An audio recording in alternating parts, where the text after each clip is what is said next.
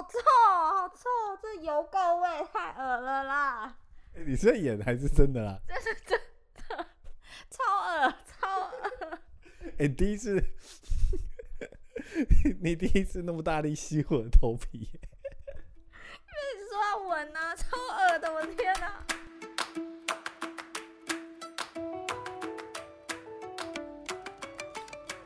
所以刚才那一段就是我三天没有洗头，请我老婆去闻我头皮的一个实况录音。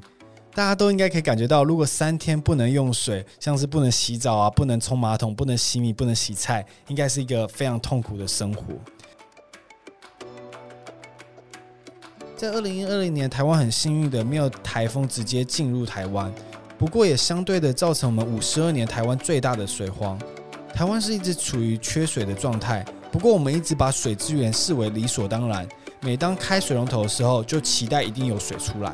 在这一集，我会去体验三天减少用水的生活。我们也邀请到经济部水利署的副总工程师，以及台湾自来水公司的供水处副处长，来到我们这这个节目，一起来跟我们分享打开水龙头水出来是一个多么复杂的过程。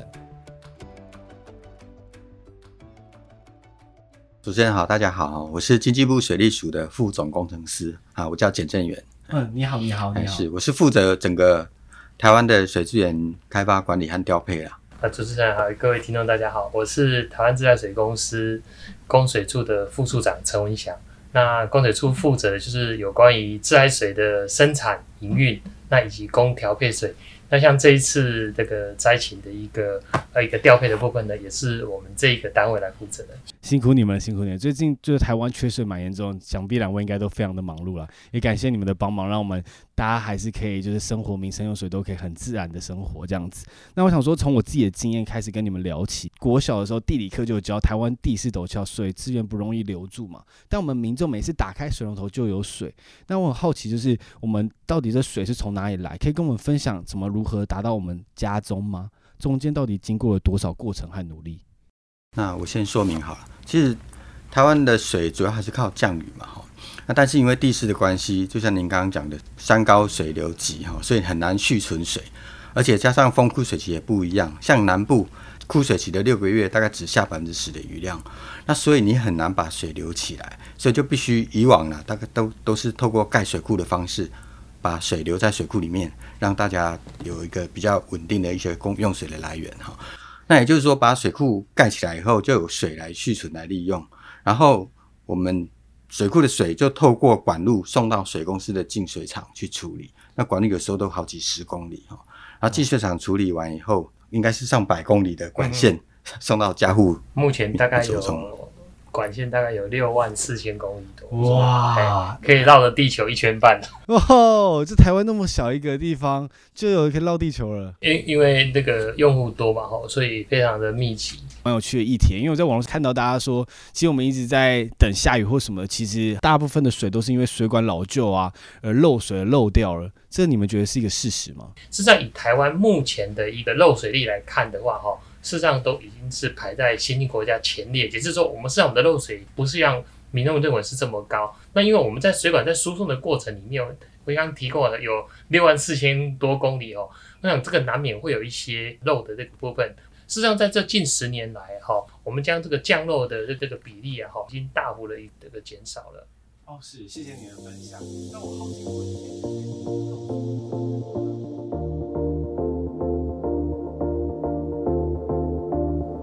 先来到我家的浴室，然后我们先要做的实验就是体验三天节水的生活。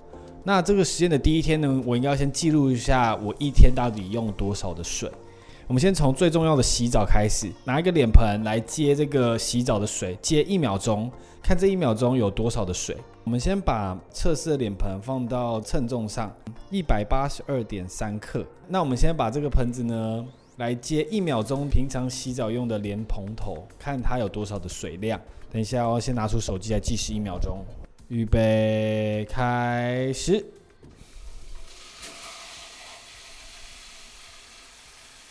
好，这是五秒钟，因为我发现一秒钟好像太快了，我根本来不及记录，所以我决定用五秒钟。五秒钟从莲蓬头出来的水是有六七一点一克。那因为水是密度是一的关系，所以它这样就是六七一点一毫升。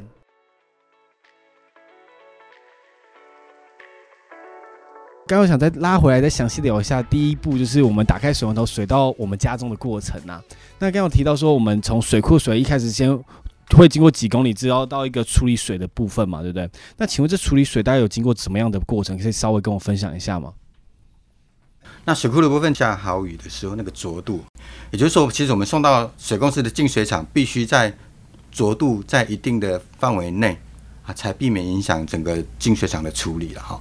在水库管理也很重要的一点，就是要确保拿到的水可以是比较清的。那水公司的净水的部分，就公司这边来说明好了。自来水当初我想之前的前辈起出这个名字哦，事实上是蛮蛮有意思的哦。我想刚刚主任也提到的，水龙头打开水就来，自然就来，所以当然是自来水。哦，原来是这样可是起来的。可是自来水它是这么简单吗？自然水它不简单，它不简单，如同刚刚那个节目总工程师他提到的哈，除了在水源部分的这个努力以外呢，那接下来进到自来水厂就是一个工厂的一个概念。那事实上自来水厂它有一个什么概念呢？就是将原水的这个水呢，然后把它转化成我们可以使用的符合饮用水水质标准的水。为什么要强调饮用水水质呢？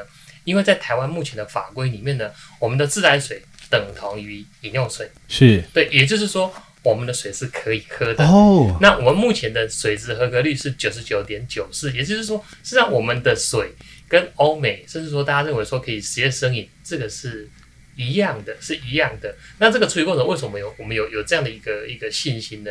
因为我们有所谓的叫做多重屏障。所谓的多重屏障是第一个部分，我们将我们的微生物，将我们的水中刚提到的这个浊度的颗粒，我们加以去除。那之后呢，我们会透过那个氧化的程序，然后消毒的程序，将我们水中的其他的一些残余的这些那个污染物的部分，把它进行破坏。那事实上这边值得一提的是，台湾的水源非常的特别。我想在水利主管机关，他们很用心的在照顾这些水源。那我们的降雨完之后，这些水源受到妥善的保护，所以我们事实上我们的水源几乎都不受污染。我突然想到一个很有趣的实验，我发现每次我们洗澡的时候，不是都会要等水热吗？那我们现在把水就是打开到最热，然后看多久，计时多久，它水才会变真的变热，也顺便看我们平常等热水会浪费多少的水的量。诶，可我们需要一个手机来计时一下几秒。等一下，我去拿个手机。好，我先拿一只手机，OK。等一下哦，计时器。好，你准备开全热的水，在三、二、一。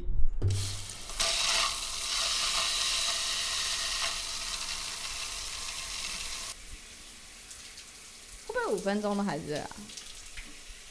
这其实真的耗蛮多水的，你看，就是光等热就等了一分钟嘞。我们平常前置作业也是很久，现在变有点温温的，就是等你会进去洗澡的温度才算 OK。没有，现在是很冷。我觉得差不多可以了。所以现在是一分三十五秒，我花了一分三十五秒才可以让水热。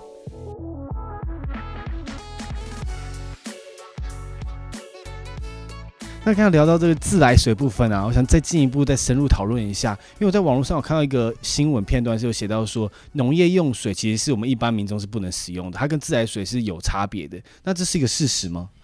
应该这样说啦，哈，农用农业用水是直接拿河川或者水库的水原水，直接就去用，就灌溉渠道就用，它没有经过处理，所以讲说不能用，应该是针对水质的部分呐。啊，其实量的部分其实是因为水利法有水权的水权的规定嘛，哈，是。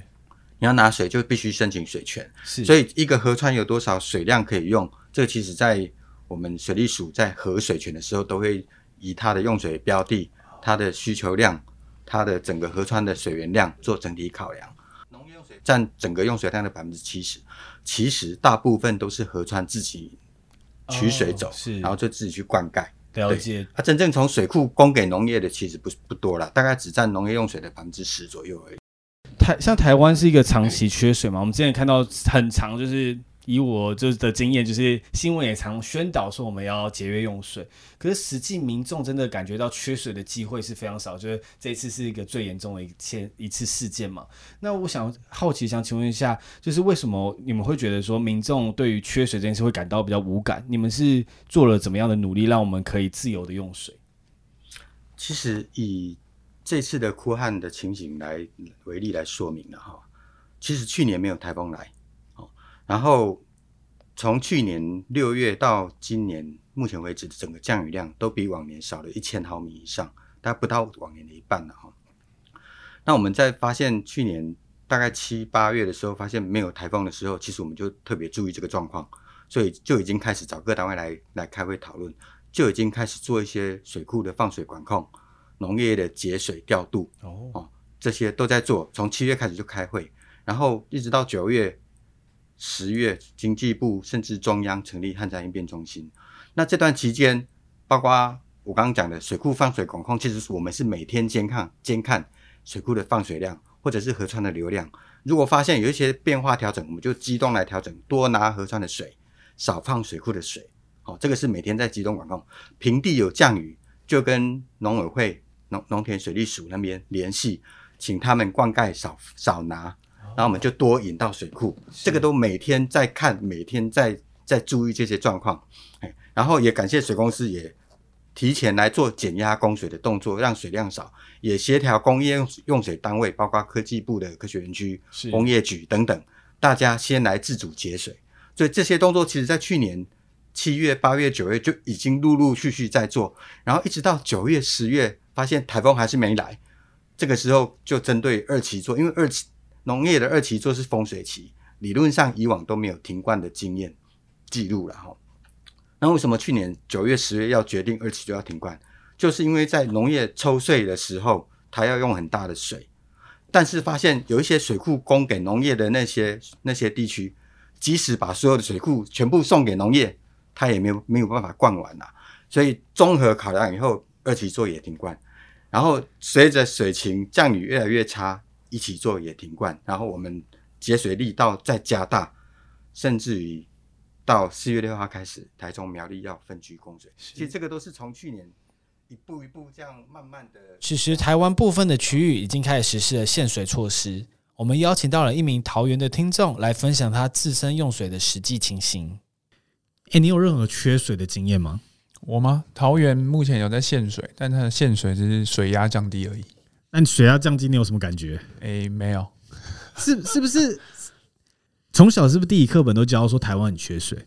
台湾因为对啊，水很多，但是保留不住。嗯，我们从小都被这样教育，对不对？嗯哼。可是你真的有什么缺水的经验吗？说实在的，我印象中从小到大有几次好像真的要。在家储水，就是浴缸要装满水，然后好像真的只能泼水来洗澡干嘛可是是不是隔天就好了？对，所以其实真的没什么太多的感觉，没有。那你自己就是你现在有在省水吗？没没没没有，我没有洗车。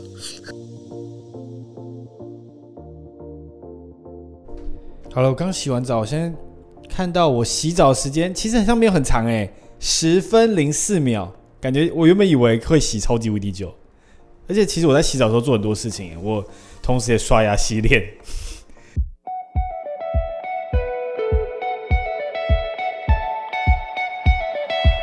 知道在国外啤酒比水还便宜吗？我不知道哎，感觉也太爽了吧！这样每天不是就一直喝酒就好了？可是我觉得在台湾搞不好也要变这样子了。为什么？你看我们缺水缺的这么严重，大家都去喝啤酒就好啦。这次跟我们合作的呢是台湾在地的精酿品牌 L 十三 Alumi 十三，那他们是由两兄弟所酿制一个精酿啤酒。那我们这次跟他们合作的两支啤酒是 Honey APA 以及玫瑰女孩。那我们现在要不要来品尝一下这两瓶酒？好啊，那我先喽。好，我觉得超级无敌好喝的，因为我平常其实不太爱喝啤酒。嗯，那它就是稍微，因为它是一个就是 APA 嘛，那是一个美式的淡艾尔，所以它相对就是有点微微的苦，但又不会苦到我有点不能接受那种感觉，不会让你反感。那它同时蜂蜜也会平衡了很多那种苦味，最后它的尾韵会有那种淡淡的香气。如果是我，应该可以喝好几瓶。一般来说，APA 和 IPA 喝起来都会比较苦一点。那很多人其实他喝酒会很怕这种苦味，嗯这时候你就可以喝看看他们其他支，比如说像我现在手上这一支玫瑰女孩。它的话呢，既然叫玫瑰嘛，所以它里面一定有玫瑰的元素。但最有趣的是，他们其实还添加了另外一个很台湾味的洛神花。太酷了吧！对这个品牌，其实他们主打就是他们都希望可以用台湾在地的水果，可以呈现一些台湾在地的特色。那所以这一支呢，其实他们当初在二零一九年去新加坡参加比赛，然后就立刻得了金牌回来，就是靠这支玫瑰女孩。它的酒味其实我觉得不算太强烈，但是它有一个很淡的玫瑰香气，然后它入口的时候，它那种花香味会在你的嘴巴里面缭绕的感觉，所以我觉得这是一个大部分不喝酒的女生都可以接受的口味。那我们这次在五月二十五号中午十二点前，只要在我们 IG 贴文底下留言，我们就会抽出两名幸运的听众，各四瓶的精酿啤酒。最后，最后要提醒大家：喝酒不开车，开车不喝酒，饮酒不过量，有害健康。未满十八岁请勿饮酒哦。下一个问题是想问一下，就是为什么会采取就是五天供水两天停水的方式？因为我看到很多的民众有一些抱怨，是想说，就像菜市场啊，或者是一般就是洗发就剪头发，就是呃发廊，因为他们需要每天都要洗头。可如果停两天，连续停两天水，他们是不可能储蓄那么多的。好，细节的操作等一下再请水公司说明啊。我先讲就决策的过程，就刚刚提到，其实在进入分区供水前，我们都是竭尽所有的努力，尽量不要走到分区供水这个阶段。是，那也包括开始减压供水，甚至以以往是只有夜间就开始全天都在减压，甚至于工业的节水也从五趴、七趴到十一趴，甚至到十三趴，啊，都是希望在节水之前，大家先把所有的工作都做到最极致，不得已才分区供水。那也就是说，其实在分区供水之前，节水率都已经到七趴甚至十趴，停水前一定要先蓄水嘛。嗯，所以那个用水量其实比较大。对，水公司的经验是大概可能要到一点五倍的用水量。好，那又第一天虽然停了，第二天复水的水量也比较大，所以其实如果只停一天，民众有水塔，然后又有出水，几乎没什么感觉啦。然后对节水量也没有什么帮助，相较于已经在实施的减量减压供水。是是。啊，至于管网调配也有它的困难，是水公司在补充。哦，那个在管网调配的部分呢，哈，除了刚刚提到就是专业上的一些考量以外，在在实际在执行面的部分呢，哈，确实也是一个非常辛苦的工作。哈，那提到那个停水两天，我想大家停水应该是觉得非常简单，我就把让水龙头就把它关住就好了。哈，事实上并不是这么简单哟，因为我们把这个水把它从源头部分把它关住之后呢，当然我们的那个管网里面的水慢慢的就会由高地往低处的部分会流。那这段时间呢，我们的排气阀就要开始做动。为什么？把外面的空气要把它吸到我们的管网，不然我们管网在你缺乏水的时候呢，它可能会有那个破裂的问题。对，但是这个是在那个在开始停水这个过程里面，但是复水会更麻烦。为什么？因为我管网已经是空的。那管网空的时候，我要把水冲到里面去。第一个是什么？我要开始那个从我的水源头的地方呢，将这个水。放到我的净水里净水厂里面开始进行生产，那个是个需要时间。所以说，公五停二，在停二的第二天，大概中午的时候呢，我们的水源头，就是我们的那个水库管理单位呢，就开始会把水慢慢的放到我们的净水厂里面，开始进行那个复水这个准备。这个是第一个步骤。是。那第二个步骤，我们开始水送到管网的时候呢，管网里面是空气，所以我们要把这些空气把它排出来。那把它排出来之后呢？必须要有人去做这些阀轮的控制，为什么要有人去操作？那那我就用用电动阀就好了。事实上，这些阀轮平常是不动的，因为分区供水刚才提到，这个是不得已的作为。那这些人工去控制的话，除了要知道我的那个气体排出的方式，也要也要知道说，因为我在停水、在复水的时候呢，那因为我的我的那个水的冲击会把水会把我原来在那个水管里面的这些沉积物，它会把它冲出来。所以我要一边排排气，另外一边要把这个排污把它排放到一些临近的一些河川或者承受水体里面去。那这个过程都需要去人工去进行操作，也就是说，在复水的那一天的前一天晚上凌晨一直到天亮，这段时间我们的工作同仁是都没有办法休息的。也就是说，公五停课分成两区，也就是说他们几乎就是有两个晚上是都是彻夜都要去做这个这个调配水的这个工作，然后来达到这个要这个要求。所以真的也希望大大家能够能够体谅，那也真的能够认识说，目前事实上我们的水情是因为做的前面好多的这些努力，那各单位的协调。那预为到目前到现在这个状况，那我们希望呢，借由分区供水能够延长我们的待雨时间，那借由延长待雨时间，争取到大家可以比较自由的这个用水。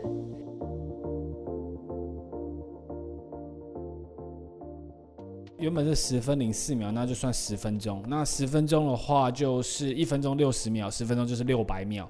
那我们刚才计算我的莲蓬头五秒钟是六七一点一毫升的水，所以用十分钟左右就会计算出八十公升左右的水。所以就是我今天洗澡了两次，加八次马桶是总共用了将近两百零八公升的水。所以如果一度水大概是七到十二块，那我们就以十块来算比较标比较简单哈，简单来算。所以我今天大概耗了零点五度，那就是花了大概五块钱左右的水费，这是我一天的使用量。那接着我们就要进入三天的减少用水时期。现在看起来我用水量比较多是洗澡，所以我可能用洗澡这边做做减少，因为上厕所实在真的是没办法减少。那我洗澡方式可能会改为擦澡不洗头的方式。然后看我这样子可以节省多少的水量呢？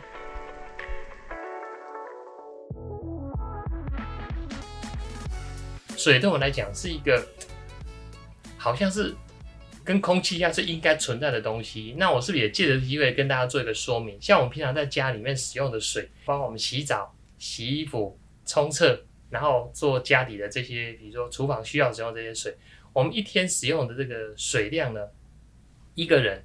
相当于自来水的必须要支付的一个金额，大概多少？你们猜看？一个人哦，五块，五块，不到，不到三块钱。所以这么少的，不到哦，这么少的，我想才一百块，以这么少的金，一个人一天大概不到三块钱，所以你不觉不感觉它它的赚？所以一所以说，如果以正常大概一一个家庭大概是三到四个人哈，一天的那个用在自来水的费用大概。一个一个一个铜板，这是一个铜板。对对对。那因为价钱的部分是，我想也经过我这个很多单位的努力哦，让你用最安全。然后最方便的方式，或者你造这样的一个一个水，我觉得应该是要珍惜，特别是这个价钱又非常的便宜。没错没错。那等于是枯旱期间哈，大家还想说，哎，我的水到底是怎么用？是。不要在这个时候我们再来相信，我们希望在平常的时候呢，能够大家随手可得到的非常重要的一个基本卫生的一个资源，有一点那个感动，或是有点感觉这样。是是是。对，刚才讲这个很重要。台湾是一个，就是全世界来说，水费是算数一数二低的国国家了。这样，大概是几个有列等的，就是在世界那个水组织 IWA 里面哈，我们大概是列为第三低的。最后想再聊一下，刚刚有提到一个很棒的。观念就是，不论是我们现在缺水，或是水域很丰沛的时候，我觉得我们应该都要更有意识到这件事情是经过大家的努力。刚刚提到，不管是停水啊，或者是整个配套措施，其实是花很长时间的安排。那如果今天就是我们一般的生活中只能选择一个地方来节约用水，你们会教大家如何省水？民众用水量最多的大概就是洗澡、洗衣服、冲厕这三块了。民众一开始的冷水，他可能就不敢洗，都流流掉了。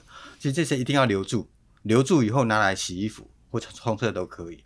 然后洗澡的过程中，冲澡以后的水其实也可以用一个脸盆接起来，这个拿来冲厕是最最最 OK 的。所以我觉得最简单的方式，第一个就是一定要把洗澡前的冷水收集起来，嗯，洗澡中间的水也收集起来，让你洗衣服就或者是冲厕就尽量用这些水，这个其实帮助就很大。是。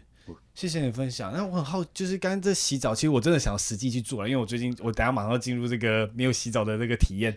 但我好奇的是，那洗澡水到底要怎么留住？因为所以是怎么样的过程？是我在冲的时候放一个脸盆在后面吗？就接部分脚下哦，在脚下放，所以要买个大脸盆。哦，我你们自己都这样做是不是？放放在脚下边冲边收集，对对对对，然后再把那剩下的水来用，不管是浇花、冲厕、冲厕、浇花也可以。因为冲厕基本上不需要干净的水，冲厕是还好。是是是，洗澡前的冷水那个洗衣服，另外收集起来那个还可以来洗。哦，太棒了太棒了。那如果你觉得如果没有水的话，会发你自己最痛苦的地方会是哪里？没有水，第一个没东西喝啊，所以而且上厕所不能洗手，不能冲水，我无法想象，哎，太恐怖了。那你最多可以几天不洗澡？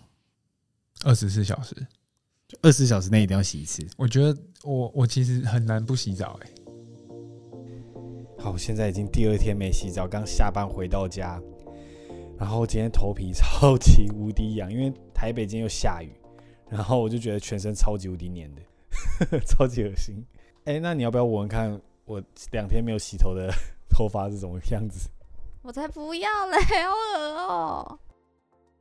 你洗澡大概都洗多久？我洗澡大概都要花十五分钟。那你会不会就是有时候想说，其实你你洗完会不会再继续再洗一下？就是你全部都洗干净，会不会就是继续再冲热水澡？冬天的时候会啊，一定会的啊。你洗完澡之后，大概会在浴室再待多久？可能会差大概有三到五分钟哦。都在干嘛？就是放空，我在唱歌。其实我会觉得在浴室里面都是一个很神奇的环境。你今天上班很累，或者是外面很热，然后你流满身汗进去。每次洗完澡就会带给你一个不一样的感受，就是你你今天精神变很好了。你本来可能下班七八点已经快睡着的状态，但是洗完澡你又可以可能可以熬夜一整天那种概念。然后在那个环境里面，就是只有你一个啊，那很自在，你不会在意别人怎么看你，你就自自由的在那边冲洗，然后唱歌或者是放空。我觉得洗澡是一个很很。对于我的一天中很重要一个小时光。现在到了节约用水的第三天，我刚下班，终于到家，我真的快受不了了。其实这三天很煎熬，因为我就是减少用水嘛，所以基本上我最大的改变就是从冲澡变成擦澡，然后不洗头的方式。哦，真的头超级痒，全身都很痒，又很黏的感觉，没办法。几乎在工作上是完全无法专心的因为会一直想要东抓西抓，尤其我脚又过敏，这超级对我来说其实超级无敌痛苦。而且这三天其实我只有变成洗澡变擦澡。你想想看，如果不去上厕所，就是如果你大便尿尿什么马桶都不能冲的话，那应该更惨。因为那个就除了身体不舒服以外，那环境都还会有各种各样的恶臭，应该不是人可以待的。所以水资源是多么的重要啊！我现在终于可以进厕所去洗澡了。我想要把这三天的污垢洗干净。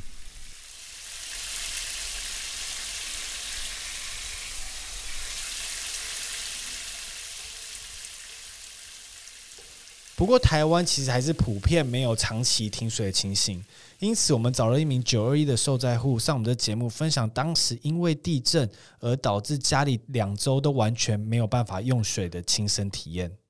你有没有记得曾经自己家里停水最久一次是什么时候？嗯，就是九二一那时候是最久的。大概停多久？大概快两个礼拜。那那两个礼拜，哎，你们家里成员有几个人呢？四个，爸爸妈妈跟我还有弟弟这样。那四个人两个礼拜停水，应该很痛苦吧？超级，那时候。呃，其实因为我那时候青少年而已嘛，那主要都是爸爸妈妈在烦恼这一块。那因为我爸以前是做那种就是储水师傅吧，对，所以他可能就到处去工地然后有水源的地方提水这样子。然后，嗯，饮用水就是先去商店里面买嘛。那但是那时候基本上也都是大家。抢很凶，呃，我们家附近有一个小小的工厂，那它本身有那个地下水源，它那时候就有开放大家去取用，所以我们就是靠着附近的人啊，然后还有就是自己去找水提水这样子来度过那段。可以装水的地方，像浴缸啊，或者是嗯洗手台之类的吧，就是会先。可以装水就先存水，然后再去想办法提水。哎，那如果是上上厕所怎么办？上厕所就省着用啊。是上完之后再用那水冲，是不是？对对对对对。哦，直接冲到马桶里面。对对对，没错。哦，啊，我这大便感觉不一定冲得掉。对，大便可能需要就是比较多的水，然后反正那时候也会找那种什么大片的罐子啊，什么就是装水。对嗯，我了解。那洗澡嘞？洗澡洗澡那时候可能就就尽量，比如说就是洗身体啊，或者是擦澡。那现在台中其实也蛮缺水的，你自己有什么省水的方法吗？省水哦，就是我觉得，比如说像冲马桶的水啊，你就是可以用什么洗手水啊，或者是嗯洗碗洗东西的水，就是把它留下来，然后再去冲马桶。你真的有做到这件事情吗？嗯，九二一那时候有，所以现在像现在，虽然我们的水库已经结枯竭了，但你还是会觉得说，反正就正常使用这样子。也不是说正常使用，就是可能就会分阶段，就是会看那个缺水的程度。